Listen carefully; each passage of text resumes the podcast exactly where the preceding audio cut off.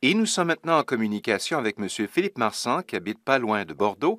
M. Philippe Marsan, bonsoir. Officiellement, je vous dis bonsoir. Bonsoir euh, Stéphane, Parent, et bonsoir à tous les auditeurs de Radio-Canada International. Voici comment ça fonctionne normalement. Nous nous répondons, nous faisons la recherche et nous répondons aux questions des auditeurs. Dans ce cas-ci, on a fait appel à notre deuxième principe de communication, tous nos auditeurs sont spécialistes de quelque chose et on a frappé à votre porte puisqu'on aimerait mieux connaître le monde de la transmission des ondes, euh, ce qui a pu se produire le soir euh, lors de la tragédie du naufrage du Titanic. Vous puissiez nous expliquer ça de façon simple. Vous vous intéressez aux radios anciennes depuis combien de temps exactement? Oh, alors d'abord, il faut voir les radios anciennes que j'ai connues. Ce sont des radios quand même qui sont au-delà de la Deuxième Guerre mondiale oui. C'est-à-dire des radios qui ont été fabriquées à partir des années 40 jusqu'aux années 70. À cette époque-là, de 1912, hein, euh, les lampes de radio n'étaient pas encore en service. La, première lampe de radio a été trouvée par un Américain qui s'appelait Lee de Forest en 1906, qu'on appelait la lampe trio de l'Odion. Et euh, cette lampe, le temps que cette ampoule, comme on disait à l'époque, le temps qu'elle s'installe dans les appareils, il a fallu, disons, l'époque de la Première Guerre mondiale où on a commencé vraiment à faire des appareils qui font fonctionner avec des amplificateurs à lampe, quoi, à base d'ampoule.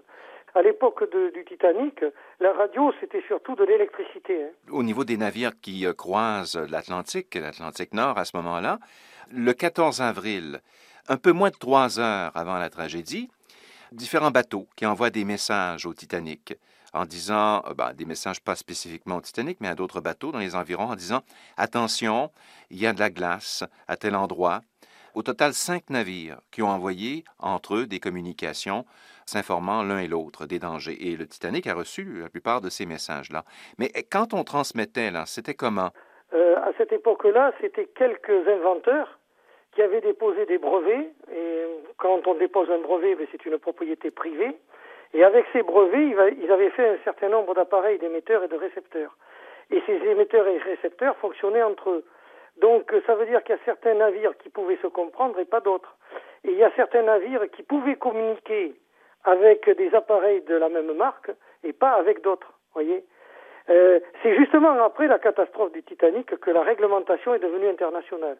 C'est-à-dire que chaque constructeur, chaque inventeur devait faire un appareil qui devenait universel, qui fonctionnait avec tous les autres. Ah. Alors ce qui s'est passé déjà le soir de la tragédie, c'est que lorsque le bateau, le navire a reçu des messages venant d'autres bateaux, il avait une priorité différente. Sa priorité, c'est qu'à bord du Titanic se trouvaient des gens très riches, des chefs d'entreprise, et ces gens-là avaient loué le poste de, de TSF, on disait la TSF à l'époque, Mhm. de télégraphie sans fil, pour passer leurs messages disons, leur message euh, euh, de la vie économique, la bourse, Ah etc. Donc, euh, c'était ça qui était prioritaire. C'était pas les messages qu'envoyaient les autres bateaux, vous voyez. En fait, il y avait une panne du système TSF dans les 24 heures précédant la tragédie, et un des opérateurs, il y en avait deux au niveau de la TSF, du Titanic, oui. a, a répondu brutalement à un navire qui, un, un des derniers à l'informer du danger, euh, cesse, j'ai pas le temps, j'ai autre chose. Et c'était de passer, de diffuser ces vieux messages ou ces messages qui étaient en retard.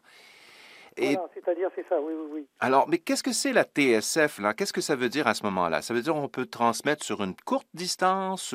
Est-ce que 600 km, c'est trop? Est-ce que... Comment ça fonctionne au niveau des Alors distances? voilà, qu'est-ce que c'est que la TSF faut revenir au 19e siècle, du temps de, de Morse. Hein.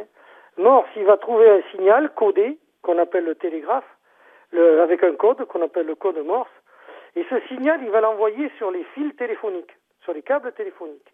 Et donc, on va transmettre des- du télégraphe sur les câbles téléphoniques, et au bout, la personne qui recevra le message codé va le traduire en texte, on appelle ça un télégramme. Et ça, c'est le début, c'est-à-dire que ce télégraphe, il passe sur des fils, sur des câbles. Ensuite, on va envoyer le signal dans l'espace, entre deux points de l'espace, et à ce moment-là, le signal va fonctionner de la même façon, exactement que sur- comme sur un câble, mais ça sera sans fil. D'où le nom de télégraphie sans fil. D'accord. Et il y a eu tout un tas de, de personnes qui ont fait des essais qui ont réussi à transmettre de plus en plus loin. On transmet un signal à partir d'une longueur d'onde. Cette longueur d'onde se mesure en mètres. Et à une longueur d'onde quelconque correspond également une fréquence. Alors la fréquence se mesure en hertz et la longueur d'onde en mètres. Voilà. Ouais. Ce sont les mesures internationales. Et on distingue des ondes longues, des ondes moyennes et des ondes courtes. Voilà. Alors les ondes courtes n'existaient pas. Les ondes courtes ont été mises en application à partir de 1923-1926. Donc, pas de communication longue distance ou de très longue distance. Alors, si l'idée, l'idée, c'est de faire des émetteurs à ondes longues très puissants. hein. Nous avions ici un émetteur qui était près de Bordeaux, qui pouvait communiquer avec, euh, par exemple, l'Empire à l'époque, l'Empire colonial français, c'est-à-dire, par exemple, avec les Antilles depuis Bordeaux, et qui pouvait communiquer avec Madagascar. Mais il avait des antennes immenses avec des pylônes qui faisaient plus de 200 mètres de hauteur et une puissance de 1000 kW. Il y avait une puissance phénoménale. Parce qu'avec les ondes longues, il fallait envoyer la puissance. Ah oui. Alors là, avec le Titanic, on a des ondes plutôt moyennes, dans, dans l'ordre de 300 à 600 mètres de longueur d'onde. Dans notre recherche, on a euh, appris euh, qu'il y avait deux stations de transmission euh, sans fil euh, sur la côte nord-américaine qui avaient reçu le message de détresse du Titanic. Seulement deux.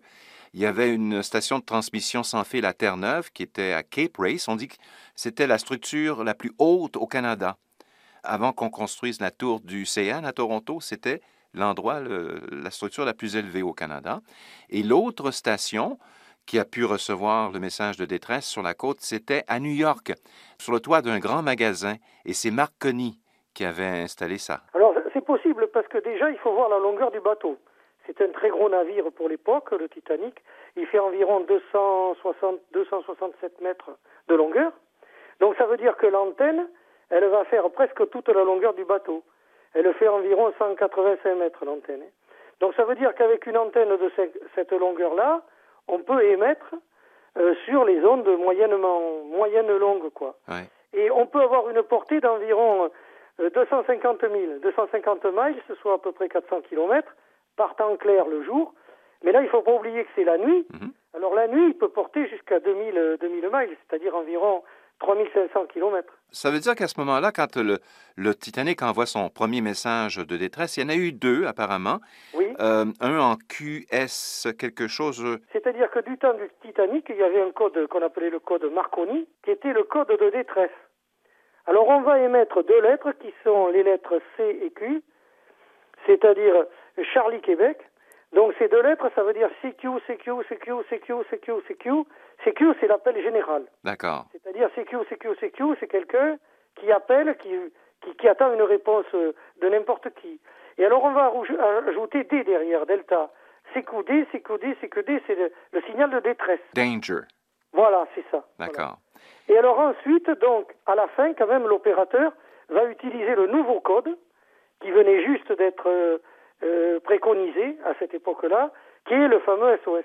Ah bon? le SOS, et c'est là qu'il va donner l'indicatif du bateau, parce que l'indicatif du bateau, c'est MGY, c'est-à-dire Mike Golf Yankee, c'est donc ça c'est l'indicatif du bateau, parce que c'est un bateau M, M c'est-à-dire c'est Marconi, c'est parce qu'il a un appareil Marconi. Ah bon? Donc, euh, voyez, Mike, Mike Golf Yankee, donc c'est, et il va dire, il va dire, donner sa position, et puis il va dire en code sinking, sinking, c'est-à-dire qu'il est en train de sombrer, quoi. Alors ça, c'est le premier euh, message qu'on envoie. Mais il y en a un deuxième en TSF, dit-on, euh, quelques minutes plus tard, presque minuit 45. On envoie le fameux SOS. Un nouveau code qui va devenir après justement la catastrophe du Titanic.